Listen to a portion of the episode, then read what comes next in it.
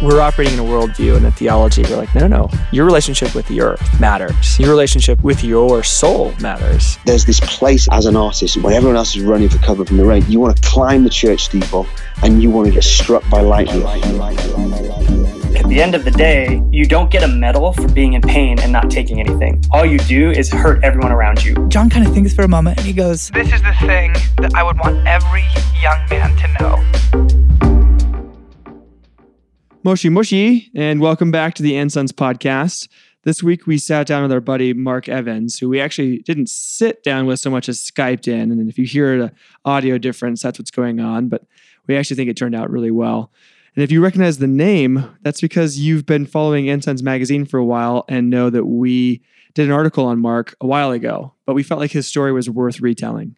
Mark is an internationally renowned artist. He does a pretty incredible form of leather etching, and his story is absolutely amazing from boyhood dreams of art to disillusionment with the art scene in the early 90s to eventually finding his way through dedication to this craft. A lot of great gems in here of not embracing the identity of the outcast, even when you're living as an outsider, how to chase a vision when no one else can see it, and then how to create in your life with God. Hope you enjoy. Mark, what was that photo that you sent me?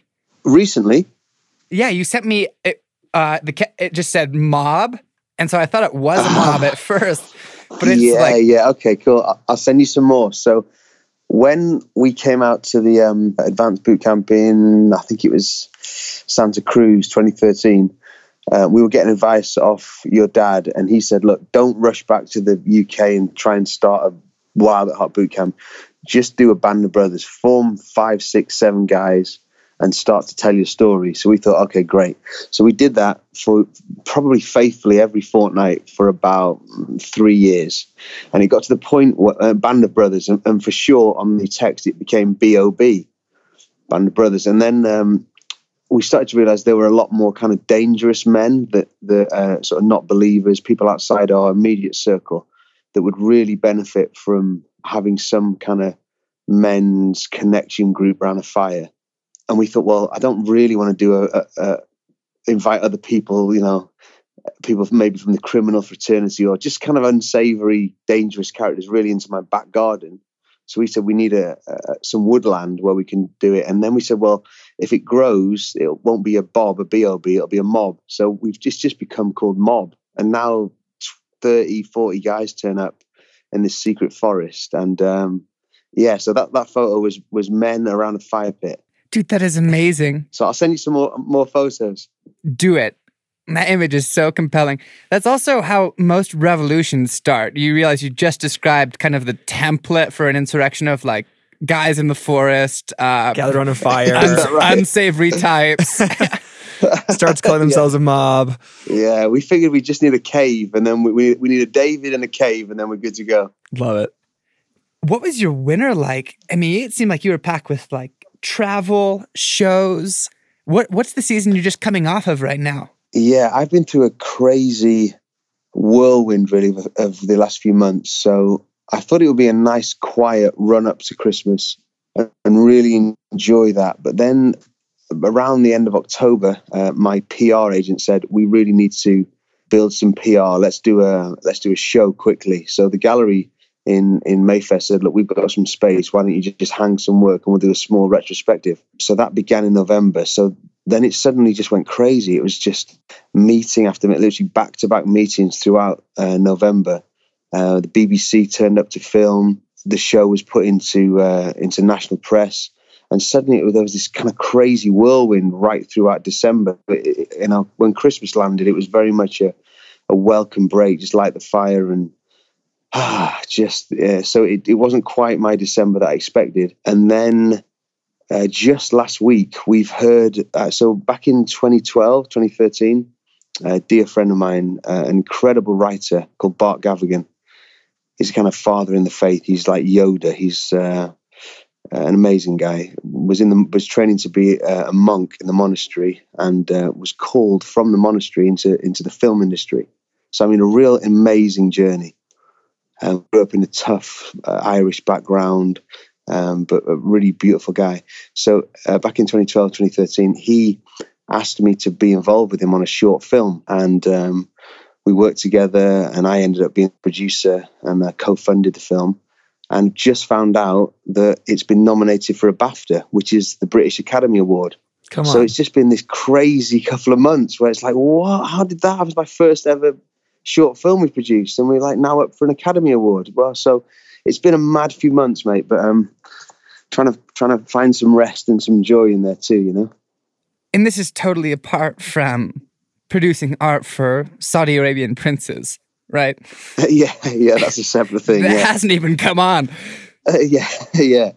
So um, yeah, I'm trying to kind of divide my life between um, kind of commercial projects and um, conceptual kind of passion projects, and juggling all that along with kids and a dog and.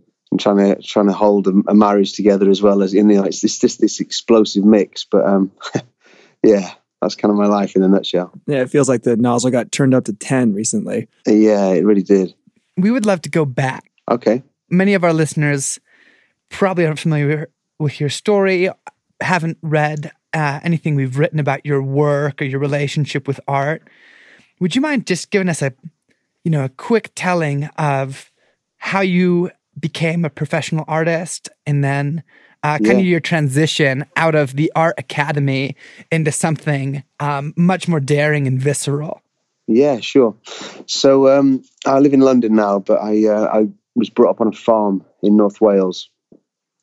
So um, uh, similar in in a way to kind of the spirit of Colorado, just beautiful mountain vistas, lakes, rivers, forests. It was just a stunning place, you know, to spend my boyhood. Um, and it was very much an outdoor life, canoeing and rock jumping, and you know, just that was my boyhood. Um, and yet, whilst the the other lads were kind of playing on their Atari, I was out in the woods. Um, when I was seven years old, my grandfather gave me a pocket knife, and uh, I just used to spend my boyhood kind of carving through tree bark. And there was something very, um, I guess it was kind of kid gang related, just playing, you know, marking your territory and marking your your little uh, secret code in the forest on the trees Yes. yeah, on a subconscious level, there was this. Um, you know, you're marking through the tree bark, uh, which can be shades of brown or grey or you know whatever tree you're, you're marking, and then you cut through the bark um, into the phloem and then the xylem, which is essentially the water, the roots, and the kind of the vein structure of the tree uh, to be able to feed itself. And and the brighter, the deeper you carve, the brighter the outcome. It's kind of you cut through this kind of lime green or this creamy color, and the, deeper you go, it's this this bright white kind of flesh inside the tree. And so that was my kind of subconscious beginnings.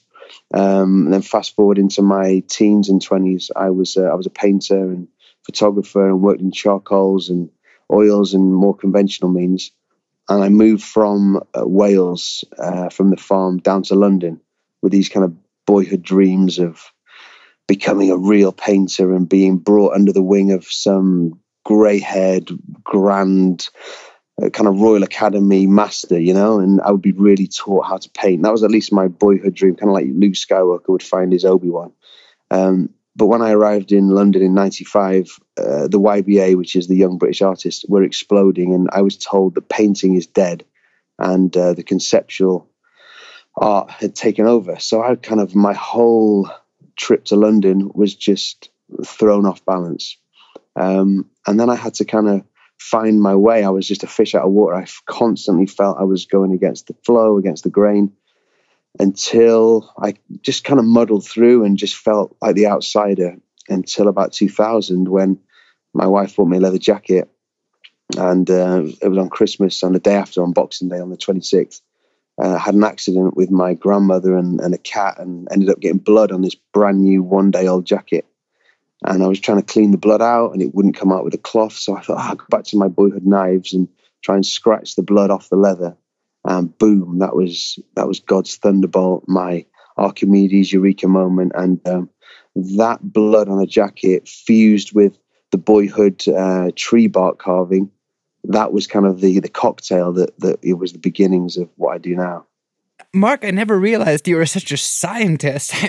I don't think I've ever heard the word xylem in a sentence before this conversation. Seriously, I'm thinking most guys that probably go out carving into trees have no idea what they're looking at, let alone what the uh, the botany behind it is. Uh, yeah, well, interestingly, I um, I hung out just this summer with uh, one of the world's leading botanists, and he's breeding rare uh, strands and variants of peanuts out in Brazil. And he was What? telling me all about it. So I, yeah, I, only learned about it this summer, all the technical names. But Oh, yeah, I've my got some crazy friends. I, I'm so struck by your arrival in London, where you have like this this idea of kind of where you're going to be going and what you're going to be receiving, um, looking for mentorship and kind of stepping in the direction of your dreams and in like a assumed Yeah. path, and then be told and almost immediately, yeah, that's not really going to happen, and really we're going this direction, and even from from the very outset, just completely blown off, blown off course. Like, how old were you when that happened?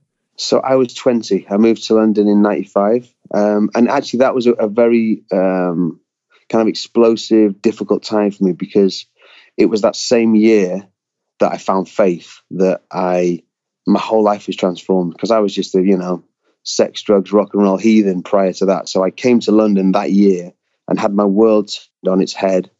And, uh, and suddenly I was in London utterly different and um, knowing nobody.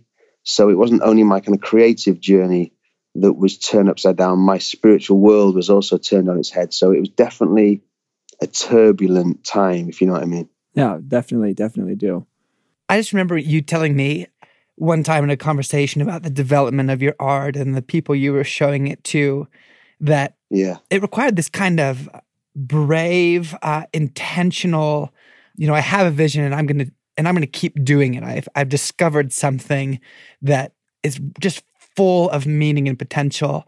And I'm going to go after that. Yeah. Thinking back on that period, can you remember what was required of you? Like what you had to do in order uh, to keep moving into what was really an unexplored medium of leather etching?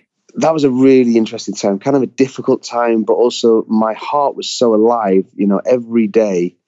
Um, so I just had no money, um, n- newlywed, um, trying to support a wife, and and yet there was this crazy dream in me that um, I just believe. I, saw the invisible. I, I knew it was possible. Somewhere deep inside me, I knew it was possible, and yet people around me were saying you can't offer clients something that you don't know that you can do. But somewhere deep, I, I'm they hadn't seen physical evidence that I could do it, but somewhere deep inside me, I knew I could. It was just having enough breakthrough moments. Um, I think you know, being an artist, there's always that um, you you have to kind of learn to reject rejection. So I'm, you know, I remember even meeting ex-girlfriends where you turn up on the doorstep where it's the night where you've got to meet their parents. You know, it's like the big night or whatever and uh, you walk in, Oh yeah, I'm Mark, nice to meet you, nice to meet you. And then, what do you do, Mark? Oh, I'm an art student. You can sense that kind of the horror, like the color just fall out of their face, like get rid of him. Yeah. So you've kind of had this. there's this internal kind of intestinal fortitude you have to develop, I think. And it says in Revelation that you're, you know, we're not allowed to add or take away from any words in the Bible. But there's that, um, there's that little bit where Jesus says, "I want you to be as shrewd as a serpent, but as, and as gentle as a dove." And in my version, I've wrote, "And you need the skin of a rhino," um, because I think in, in order to kind of combat the the world, you just have to be so thick skinned, um, and just kind of you know, it's literally getting knocked down again and again and again, and just getting back up, and just getting back up more times than you get knocked down. But there's this kind of deep, burning passion that I I, I could see the invisible, you know. Uh, love that aspect of getting back up. I'm curious, was that naturally your disposition, or was even that something that you needed to learn over the course of your, you know, teens, twenties, striving towards this dream, and people saying, "You're like, yeah, you know, this would be better if you were a banker. I'd really love it if my daughter was dating a banker." Um, personally, like I, I think I know a lot of young guys, and myself included, that that doesn't seem like my baseline. My baseline wasn't uh, that rhino skin. My baseline was closer to, you you know, I, I got rejected by this job or by this school or by this dream. And I don't know like what's a bad idea or what's something I need to like keep Yeah. persevering through. Is that just something that's innate to you? People have said, you know, Mark, he's he's a tenacious guy, or was that something that you like in, intentionally practice? Do you know what? I- I think both. I mean, my parents called me Mark, and when I came to faith, you know, I started looking at what does it mean, and the name Mark comes from Mars, which means warlike. And people say that's just you. I, I'm just, I'm a proper scrapper, like William Wallace. I've always been a scrapper as a kid, and so there is that kind of part of me, that natural bent to just want to pick up and you know, uh, the the gla- you know glass half full. Like let's just try again. But um, that only goes so far that you get you know winded enough times you get kind of broken ribs enough times that, that there are those times when you literally are knocked out and you think i, I can't i just can't go on and, and you know you, you're desperate to throw the, the white towel in or for somebody to raise the white flag or whatever um, and i think at those times it's where truly becoming a christ follower having jesus living in you I, I remember having a, of getting knocked out real bad one time. It was it was it was terror, and I thought I'm so far out of my depth. I'm going to lose everything, and I'm not sort of often prone to have visions. But I remember this this one time I was kind of done. I, I my wife said it was she felt like it was a kind of a breakdown for me. Um, you know, I was outside in the flower bed. You know, I mean, just KO'd by pressure. Talking honestly and vulnerably, it was it was hard. It was a bad knockout. And around that time, I remember being in my studio and kind of going off in some sort of trance. And I, I saw myself facing, it's hard to explain, but it, it, uh, the thing I was facing kind of looked like some ugly, bald Uruk-hai, some kind of evil thing out of The Hobbit or Lord of the Rings, some evil thing. And I sensed myself looking at it across some sort of valley, maybe like a Goliath metaphor. And I could sense in this vision I was very, very afraid. I was truly, I knew I couldn't beat this one. I, I knew I it had overpowered me. And then in this vision, I had this sense that Jesus was calling, as crazy as it sounds, Jesus was calling me behind this bush. And I was off to my right. I saw him. He was like, come here, come here. He was calling me behind a bush. So I just wandered behind this bush. And as I went there, he was stood with a sword looking at me really intently. And he and he held the sword out to my jaw, my lower jaw, and held it up to my bottom teeth and cut me right down through my jaw, through my neck, through my ribs, as if he opened me out like um don't if you've seen any of the Vikings, like a blood eagle, like a front. I, I could see all my insides, like my ribs open. Holy shit. I know. Do you know what I'm saying? And it was like opening a wetsuit, like a front front zip wetsuit kind of thing. And I could see everything. And then he got put the sword down and got inside me and zipped me up. And I was stood there like, oh, uh, and I started to dawn on me. And then I could sense this Goliathy, Uruk-hai, evil, evil thing taunting me. And then I walked out from behind the bush alone. And it, I could sense it sneering at me. And then it realized, oh my gosh, what is in him? And I just felt so. so my answer to your question is it that? Is it A or is it B? My answer is yes. Yes, there is that tenacious thing that's kind of native to me. But also, you come to a place where you some battles you can't win alone. And it's there where this thing that we call Christianity, this this thing, this faith has to become real and he has to be born in you. Do you know what I mean? And so um yeah, it has to be very real. You just make me think of uh, when I was applying, you know, with a really bizarre project to graduate programs in this odd hybrid field, I would just put up the rejection letters from universities on the wall, and I just set one even as my, you know, desktop background of just the, you know, you know, we don't see this project working. Like, thanks for your interest. Like, do- looks like you might need more before you're ready for professional study. And it's just kind of my way of being like, you know what? You can go to hell. yeah. Like, I am freaking doing this. Yeah, but there's yeah. totally, even here describing like that works for a while, and that defiance is was really helpful for me to have like as kind of this burning like, you know, I I, will- I will turn uh, your doubt against you and use it as a fuel, but eventually you you need this whole other thing, which is it actually does have to be the site where Jesus is after something, where there's some maturity, some relationship, uh, something that he wants to develop. And I'm just curious of can you think of what the thing was that he's like, yeah, the the circumstances, your life as an artist, but what I'm what I'm hoping you'll become is this. Oh, that's a good question. I don't think there's ever one answer what he's after, um, or, or at least not a simple answer. I think it was it was definitely a few things. Um, one was great relationships, deep relationships. So in those moments when your own fight uh, isn't enough. And then you have to have the spiritual connection that has to be very real and earthed out and, and incarnate in you. I think so. One of the things was brothering.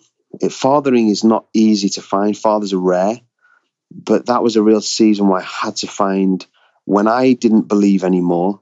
I had to find men who looked me in the eye and said, "We've we know your story. We know you. We believe." So that was one big thing for me to become vulnerable enough, and that was part of the band of brothers, the the the men around the fire pit that was um, so vital. That that was one thing. Um, I think the other was was truly he was going after fear in me. I've had a lot of fear as a boy, partly uh, a family brought up in superstition, people dying young in the family, and and you know, kind of coming from a, a difficult place. Um, he was really going after pressure exposes the cracks. And I think he was definitely wanting me to really look at where, what place do I go to? Um, do I default to faith or fear? I think that was one thing. And I think there's something about being uh, intimidated. Intimidated, when you are intimidated, that word right at the heart obviously is timid, intimidated. And I found myself becoming more and more timid when I was afraid and realizing, wow, I, I would have done a bold move here, but I'm just either gently stepping backwards. And so it was really learning to how to change my defaults and uh, and realize this is not m- just me and my crazy. Mm. It's it's something, um, and I think that's the thing with being an artist is is you you kind of do think you're crazy most of the time, and you've got to make sure that you don't. Uh, part of that's okay. It's like okay, I'm off piste. That's okay. I'm off grid, but you want to make sure that you don't make an agreement about yourself that I am literally just nuts, you know?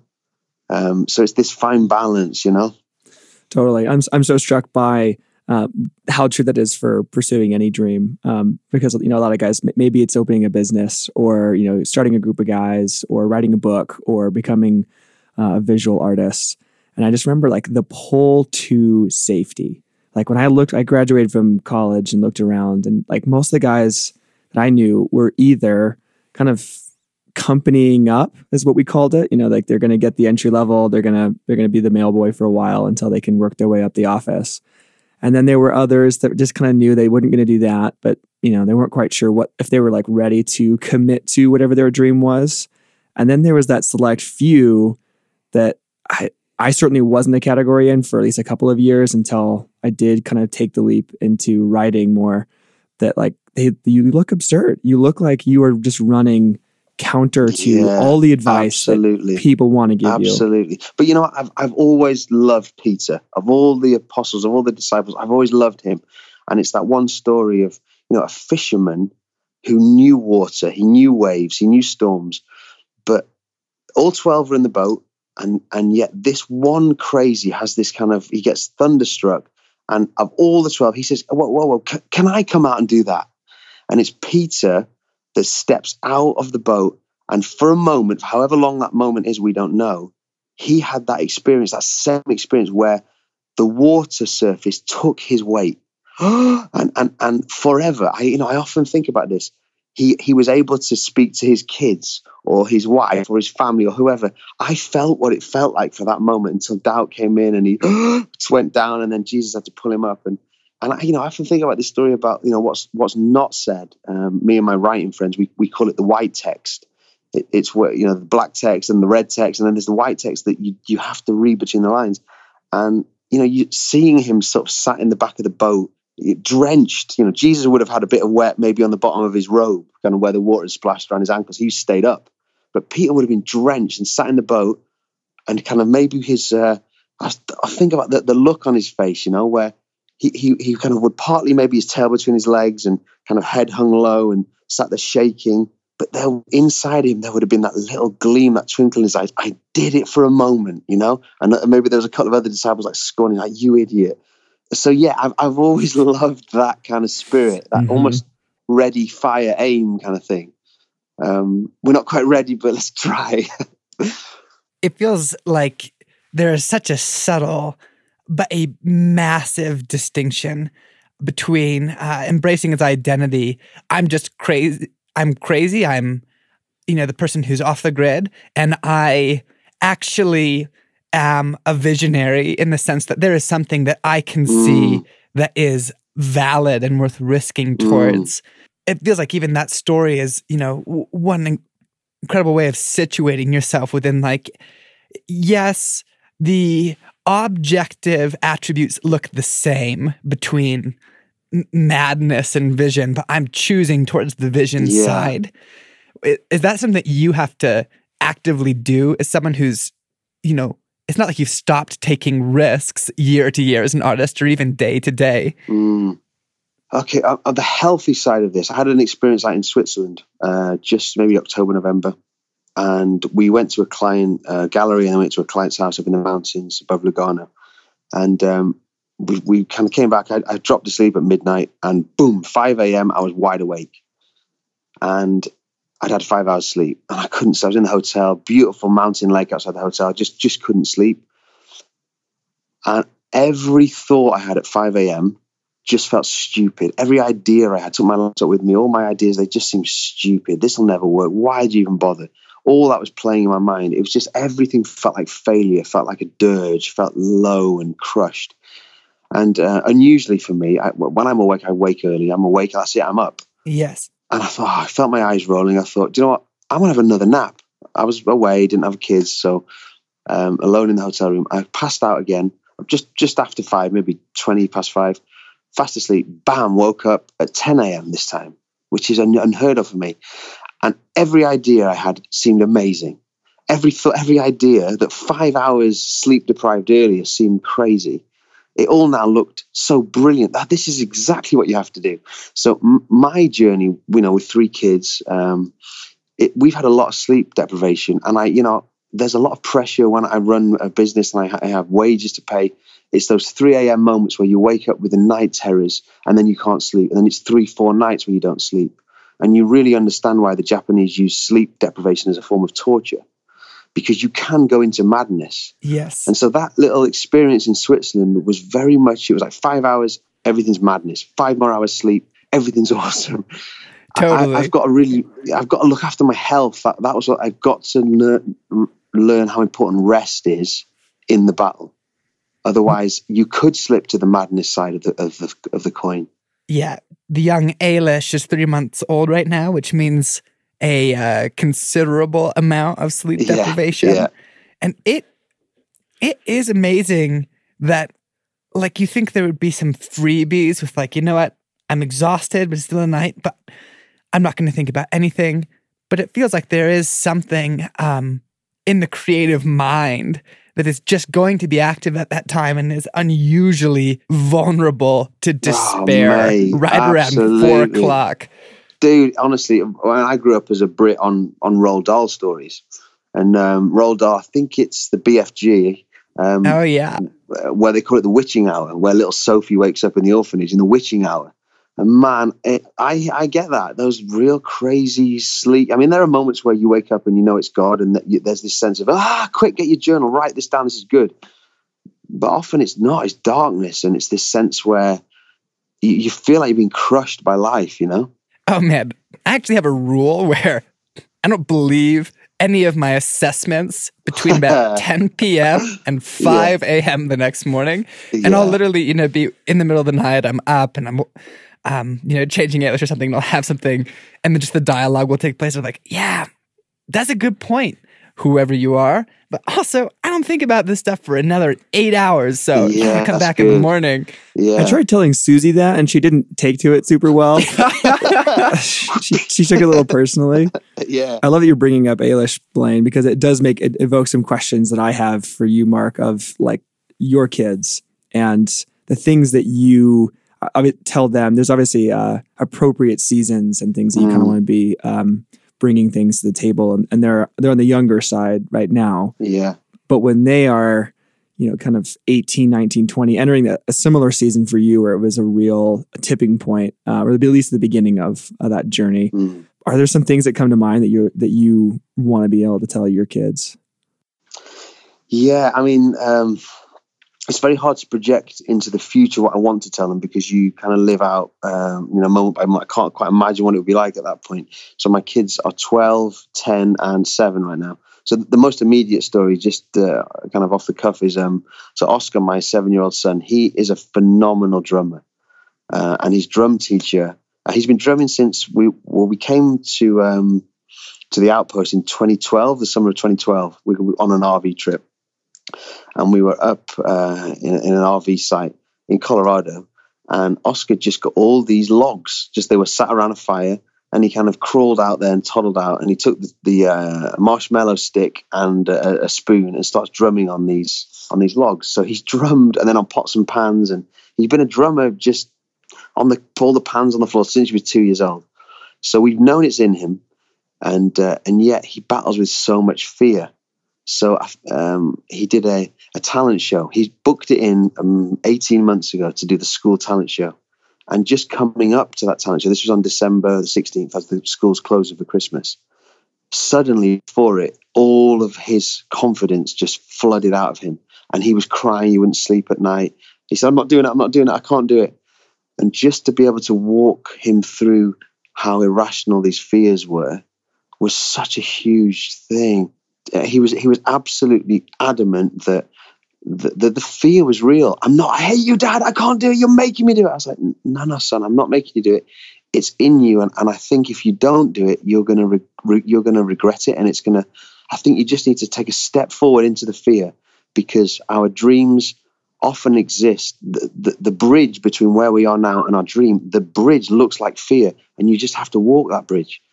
And seeing this little seven year old boy actually listen to me and Jane, me and his mom, and do it and face it and drum to ACDC. And, and he was awesome. So there's these lessons I've learned, you know, just from facing things. That, so yeah, I'm, I'm trying to uh, kind of impart these little lessons.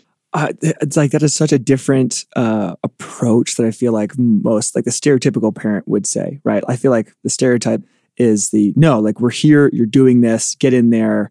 It's like that hard sort of demanding so to hear your voice as like i'm not forcing you i'm actually calling you into this and inviting you into this and and ushering that. That's just that's i think that's really kind. Yeah and it was a it was a you know little picture a little metaphor really. So he was adamant even the morning of the talent show i'm not doing it dad i'm not doing it. So i went in to speak to the headmaster and uh, i said look oscar's terrified. And, and the headmaster said why don't you just bring the drums in and let him choose I was like, okay. So, you know, Oscar was like, no, dad, no. So I, I pulled up outside school and it was just happened to be at lunchtime, at playtime. I pulled up in my in my truck. I, have got an American truck. So the back was up and open and all of his drums were out. And as I pulled past the school, all of his friends saw me start shouting, Oscar, your dad, your dad. And they saw the shiny drums gleaming out the back. And they all start shouting, Oscar, your drums are here. And, and as I pulled into the school, I took a video and then I got told off by one of the teachers, You're not allowed to film the children. But in this video on my phone, I said, Who wants to see Oscar drum? And the whole playground was me. And Oscar just stood there swelling with this sense of, Oh my gosh, they believe in me. And so it was this this kind of almost a and he, and he did I'm drumming, I'm doing it, I'm doing it. And his friends and that created a swell in his heart and courage to be able to pull it off. So it, it couldn't have been done alone, you know? Oh man, that is so good. yeah. Oh, Liam Neeson, eat your heart out. um, I'd love to ask him questions about where your art is right now. Okay. A slight turn uh, to the fact that you've been, you know, kind of pushing the boundaries of this form of leather etching for a really long time 10, 15 years almost? Yeah, l- longer. Yeah, absolutely. So, what is it currently in the medium that makes it a satisfying place to continue your journey as an artist? There's a couple of things. Um, on a kind of tangible, just sexy, seductive level, I love walking into a gallery. So my work, as I said, was hung before Christmas down in Mayfair.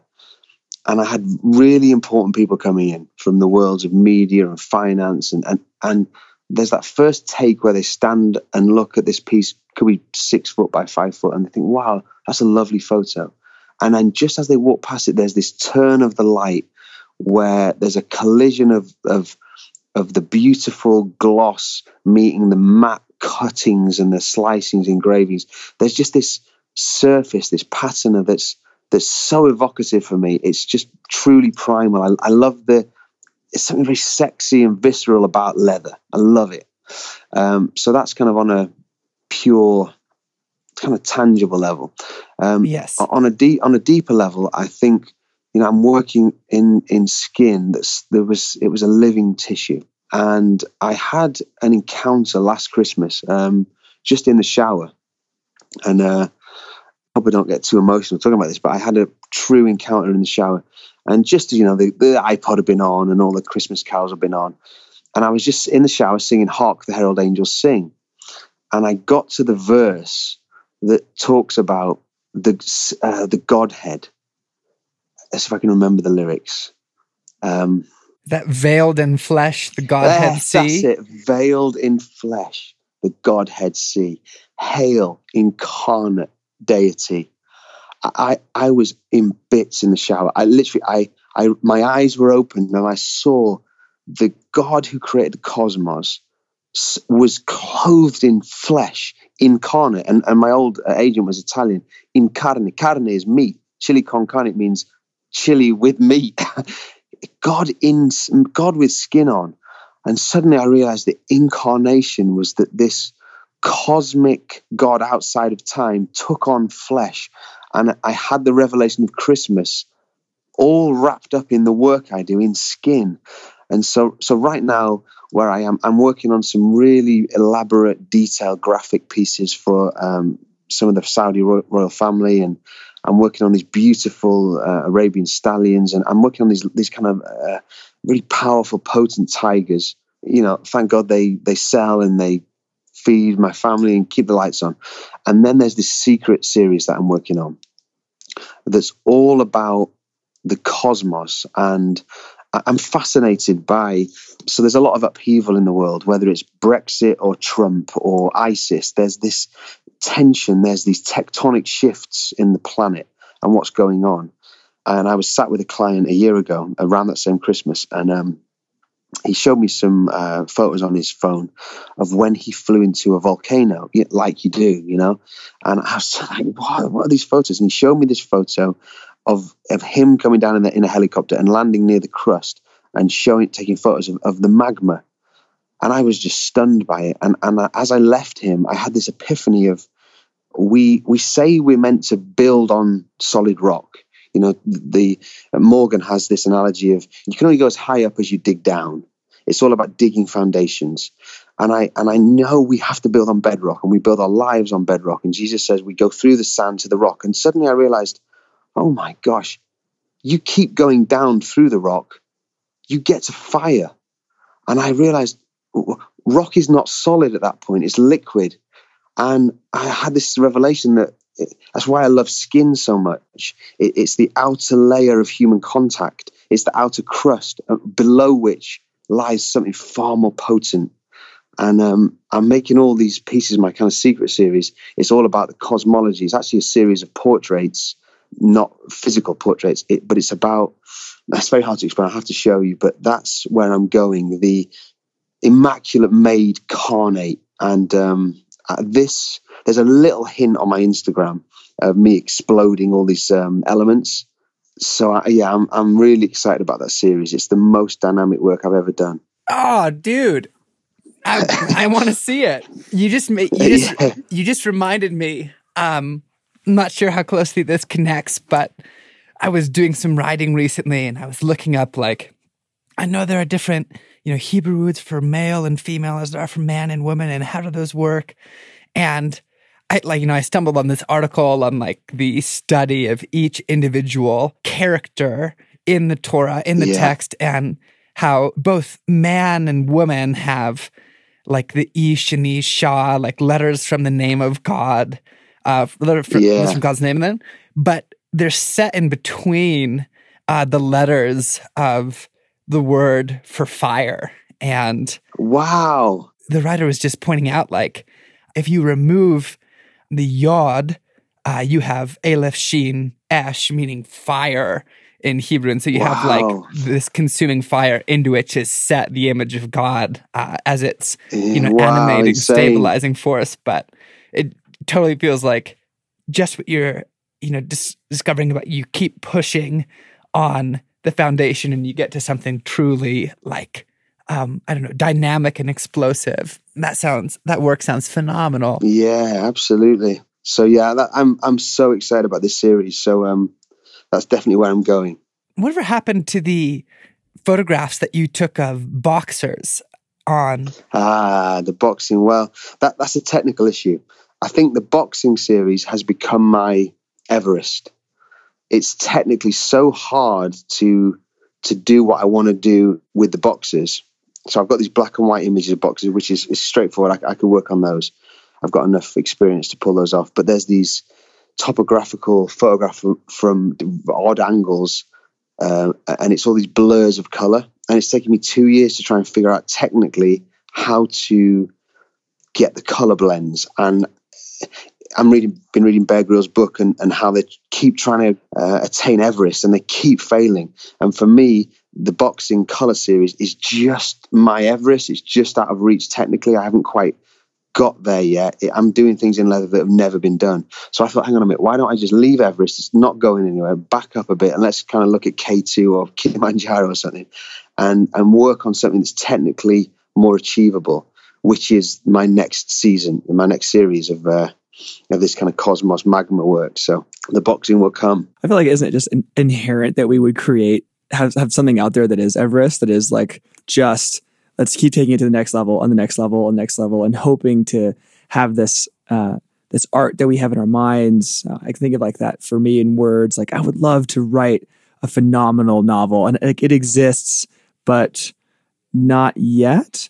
And and like it Yeah. can almost help me in the meantime as I like will wrestle and push through Yeah, it's kind of out there in the mythical beyond. It's there, you know, and, and you you you feel it. You mythically feel it. You may not know what the, the, the, the plot's about or the characters, but you sense that it's there, kind of calling to you. Yeah. Yes. And that even sounds like one of the skills of the experienced artist is being able to differentiate between what are obstacles and what are long term massive projects. Like that one, I'm just going to leave for a while. Like Yeah, absolutely. it kind of feels like that's just one of the things that you do or learn as an artist to like keep your heart, you know, alive and well. yeah, and exactly. it makes me curious about what are what are some of the key things for you in kind of stewarding your heart as an artist? What do you do to keep that well? As an artist, I mean, just looking at the new ideas, um, just seeing my new. So I, I do a lot of sketches digitally. I play in Photoshop and Capture One a lot. That's why I try and make all my mistakes because you can't make mistakes on leather. So just seeing those images, the things I've created, man, that just it floods me with a rush of excitement. So that that's a real buoyancy aid for me. Mhm. Um, and then it, it's it's good kind of old school kind of primeval stuff. Just connecting with Jane, connecting with the guys around a fire. That's I've realised how important that is, especially in a, a digital age where you know it's all text and Instagram and whatnot. I think to to be able to have heartfelt human connections um, is is something that's dying for many people. Their lives are so busy that for me, that's just kept me that's really kept me on an even keel. Um, having good people that know me that can kind of call me out when I need it, you know, and just just playing. I think that's something I need to get much better at. Is just just playing with the kids and just getting out with the dog and just doing nothing. I find doing nothing so hard, but when I've broken through that, I love it, and that's um, yeah, pottering we call it in in Lon- in England. Just to potter around doing nothing taking time out, you know, or, or be yeah, definitely outdoors. I, I need the I need more outdoors. I don't think there actually is an English translation of the word uh, pottering. It's like moseying. It's kind of you're just uh, yeah, you I don't know, just slowing down and pottering. it invokes like a man in like a bathrobe in his backyard to me. which you Yeah. love to do. So like Yeah. no judgment there, but uh, uh, yeah, Mark, it feels like you just described not only what you need as an artist, but what we need for genuine soul care, um, regardless of, of what else is going on, the outdoors, male relationships, the absence of technology for however brief a time we can get. Yeah, that's a it's a really good recipe. Yeah, someone said to me oh, fairly recently. They said, you know, they haven't heard me singing in a while, and maybe it's a Welshman thing. I don't know. We sing, you know. I think if I'm singing, it could be in the shower, could be just walking around the house, could be at working. There's something about a song, song of the king. There's this something about. I know my soul and my heart are in a good place when a song comes off my lips without me knowing it. it- You know, without me having to uh, drag it out uh, when I'm not doing great, I just go quiet, you know. So that's that's quite a good barometer for me to know how I'm doing. Do you have a song you find yourself going back to most frequently? Uh, do you know what I don't? Because I've now got kids who all have different Spotify. It tends to be whatever's going on in the house. Um, and Oscar's a proper drummer, so uh, it's a lot of old old rock tracks, you know, listening to teaching him. But Uh, um, yeah, I do. I do. Oddly, I do love the old some of the old Christmas hymns, the old carols. Man, Oh, us too. just just rolling out of that season. Yeah, mate, so powerful. seriously, ev- I look forward to Christmas almost for the opportunity to sing all verses of We Three Kings. Because when it gets to the moment of myrrh have I, the bitter perfume breathes life of gathering gloom, I'm like, yes, yes. Who Yeah. the was this king who freaking brought this stuff to anoint him for burial? Like that guy must have been the biggest Yeah. bummer of a guy. like I'm gonna bring gold. Yeah. I'm gonna bring frankincense. Like you know what? I'm gonna anoint him for his Yeah. death. but I'm just like, man, that guy, I love thinking about what, what that dude must have been like. Uh, you know, to have been the one commissioned to anoint him for his death. I was enjoying the fact that uh, for Ailish and how much singing to your daughter has been soothing. How like wonderful it was to be in the holiday season because there's just no end of songs kind of drifting around the house or people are picking up, whether it's Rudolph, Good King Wenceslas, just all of these different like you know for them from the vapid to the profane and the profound. Uh, it just kills me though because like we sing her so many songs and, and we're singing like oh come all you faithful in Latin like these beautiful things and like the, her favorite song is Rudolph the Red-Nosed Reindeer and like that's the one that she like lights up and stabilizes too. I'm like man uh, come on man this is like this is like the worst song. Yeah, there's there's something kind of um there's a video I must share it. it it's um it's these kind of football kind of bruises. It's the you know in, in British culture, the football yob culture where they go out and they go to a football match and then they all fight in the street. You know that beer kind of culture. There's a, a video where all these guys get into a bar and they just sing. And mate, this video it's like three four minutes long. It wrecks me. I'll have to post it to you Oh, it's send there's it something about men singing. It's just like what I mean, as I said, it might be a Welsh thing that we Welsh sing, but I don't think so. I think it's a human thing. But it's definitely part of me kind of knowing ah, all is well with the world, you know? Yeah, it's a nice barometer internally. Yeah. Speaking more to young men, uh, speaking to the young artist, I wondered if you even could think of uh, if you were to separate your development as an artist into like five year chunks. uh, Is there different advice you would give a young artist in the first five years and the second five years? Like, you know, when you're starting out for that for that first half decade, think about this, cultivate this. What would those things be? Or is that question even telling? Is it the first decade and then the second decade? It, I've drawn a lot of strength, weirdly. This is going to separate the religious from the non religious. I've drawn a lot of strength from an old ACDC song from when Bon Scott was the singer. It's called uh, It's a Long Way to the Top If You Want to Rock and Roll. And I've just got that literally constantly on my iPhone playing. And he talks about how hard it's been. I mean, just the batterings they've had as a, as a band. And uh, for me, I think that's that's the first thing is you've got to go into it. Um, I mean, you know, okay, let's. So we're talking about art. We live in this sort of awful microwave generation where you know 30 seconds on an instant meal seems to take too long. It's like, oh, you're waiting for it, or you're waiting for the scroll bar to something to load on, you know, on your on your Mac. And there's this sort of um, culture within certainly singing arts of of the overnight success, whether it's these kind of shows like um, US Idol or whatever we're X Factor we have here, um, where suddenly you're kind of an overnight star, an overnight sensation, and ah oh, man, it's just so not true. It's just this fake, sugar coated, hollow reality of it just takes digging, a lot of digging. I mean, that, you know, a, a lot of hard, hard graft. And, and, and you might make pieces and um, create things that you're just not that proud of at the time, but you're doing it for the right reasons at the right time, just to kind of keep taking steps, keep moving forward. I think keep, you know, like I say, like he says, it's a long way to the top. So um, that would be the kind of one of the first things I would I would tell somebody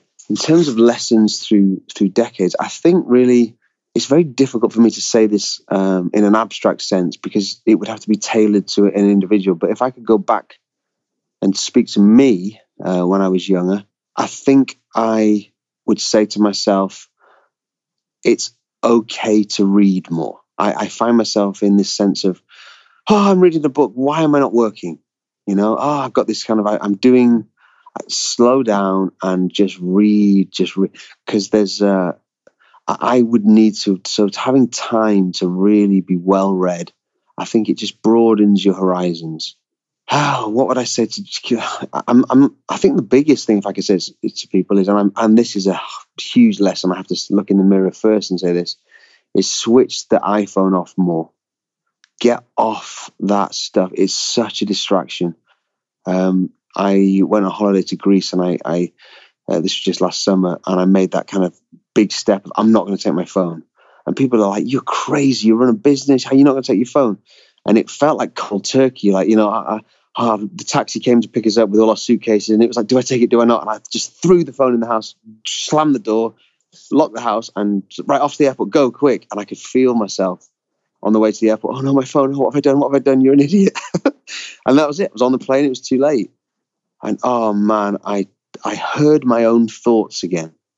So that would be a big lesson to find time to shut that thing off and listen to what's going on inside. Is this the wrong time to say that Sam and I both have our phones on the table right now? because well, I've got my phone to my ear. oh, just that that phrase. I heard my own thoughts again. I uh, yeah, that's really good. I mean, you know, they're they're a blessing as well. You know, we're talking now because of these phones, but it's just knowing how to put boundaries around it. Yeah, it really is. And I, what I love hearing you say is to resist the frenzy, uh, to actually uh, shift away from the massive pull of just fast, the fast moving modern world, it actually does take what look like radical steps. Like kind of trying to titrate off of technology is fine, but it does feel like uh, to experience something truly different, it takes like the horrifying risk of like, I'm not going to bring my phone with me on this trip, or like, you yeah. know what? I, am not going to bring my charger because I know it's going to die. And then I'll kind of be like, I will need a massive material constraint to keep me from getting back on that thing. Absolutely.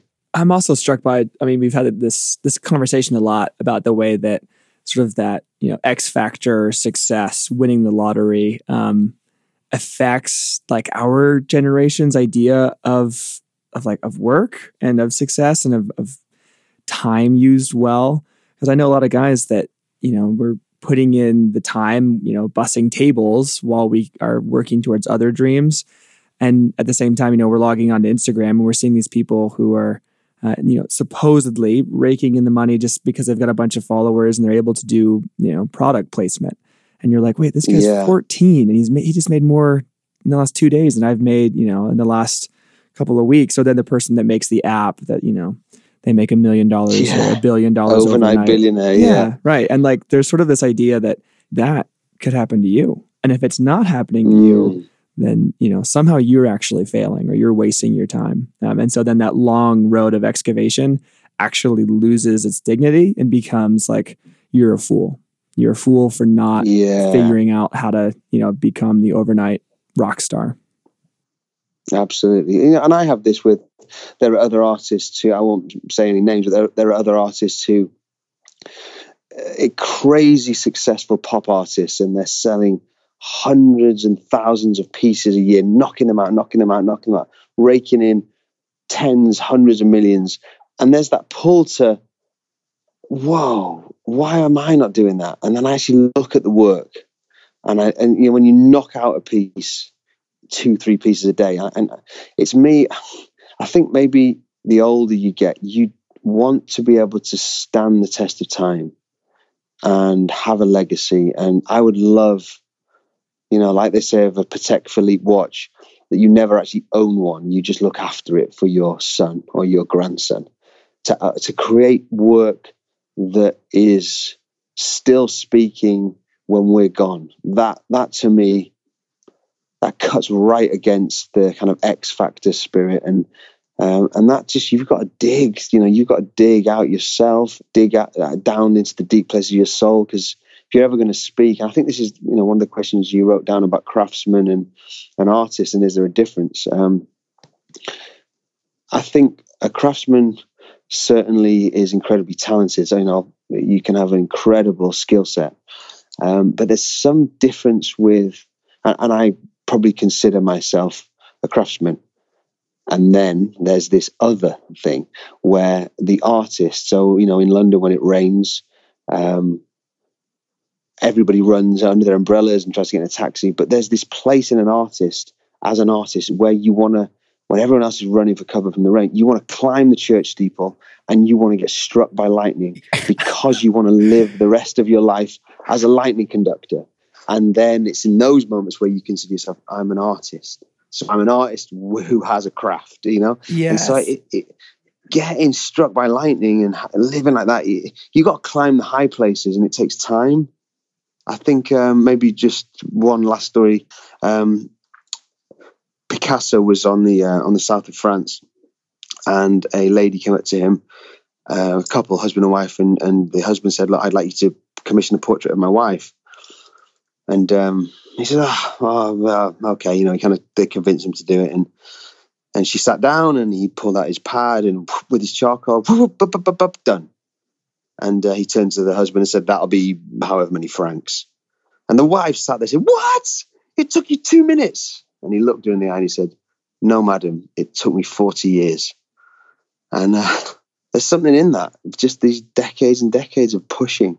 That's so killer. You know, my last question would be about in the in the day to day when you've committed to such a long process what are you defining as success or what are you using as your uh, barometer for achievement or for being on track uh, when the process is really really slow what do you what do you look for to define success as it relates to your journey as an artist right now Oh, it, it, I think one of the battles, one of the earlier questions you asked me about is what was Jesus going after in those times?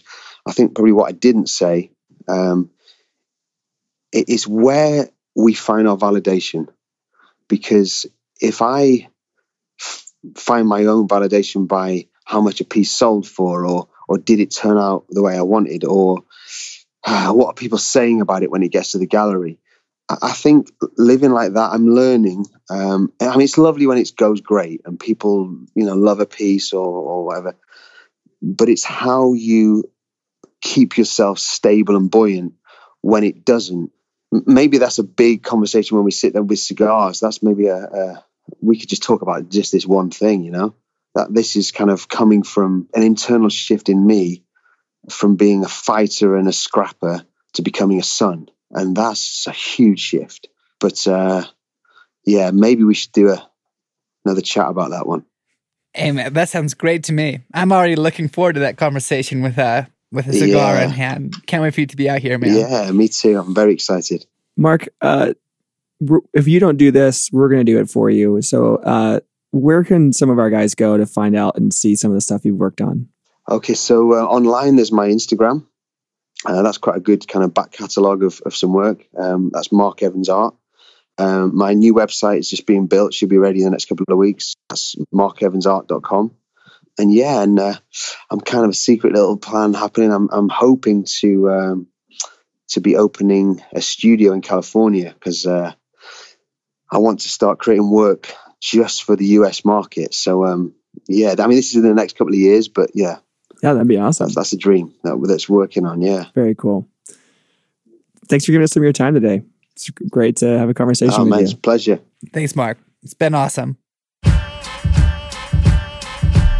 Thanks for listening to the podcast, guys. You need to be sure to subscribe now and follow us on social media under And Sons Magazine. And of course, for articles and films, check out andsonsmagazine.com.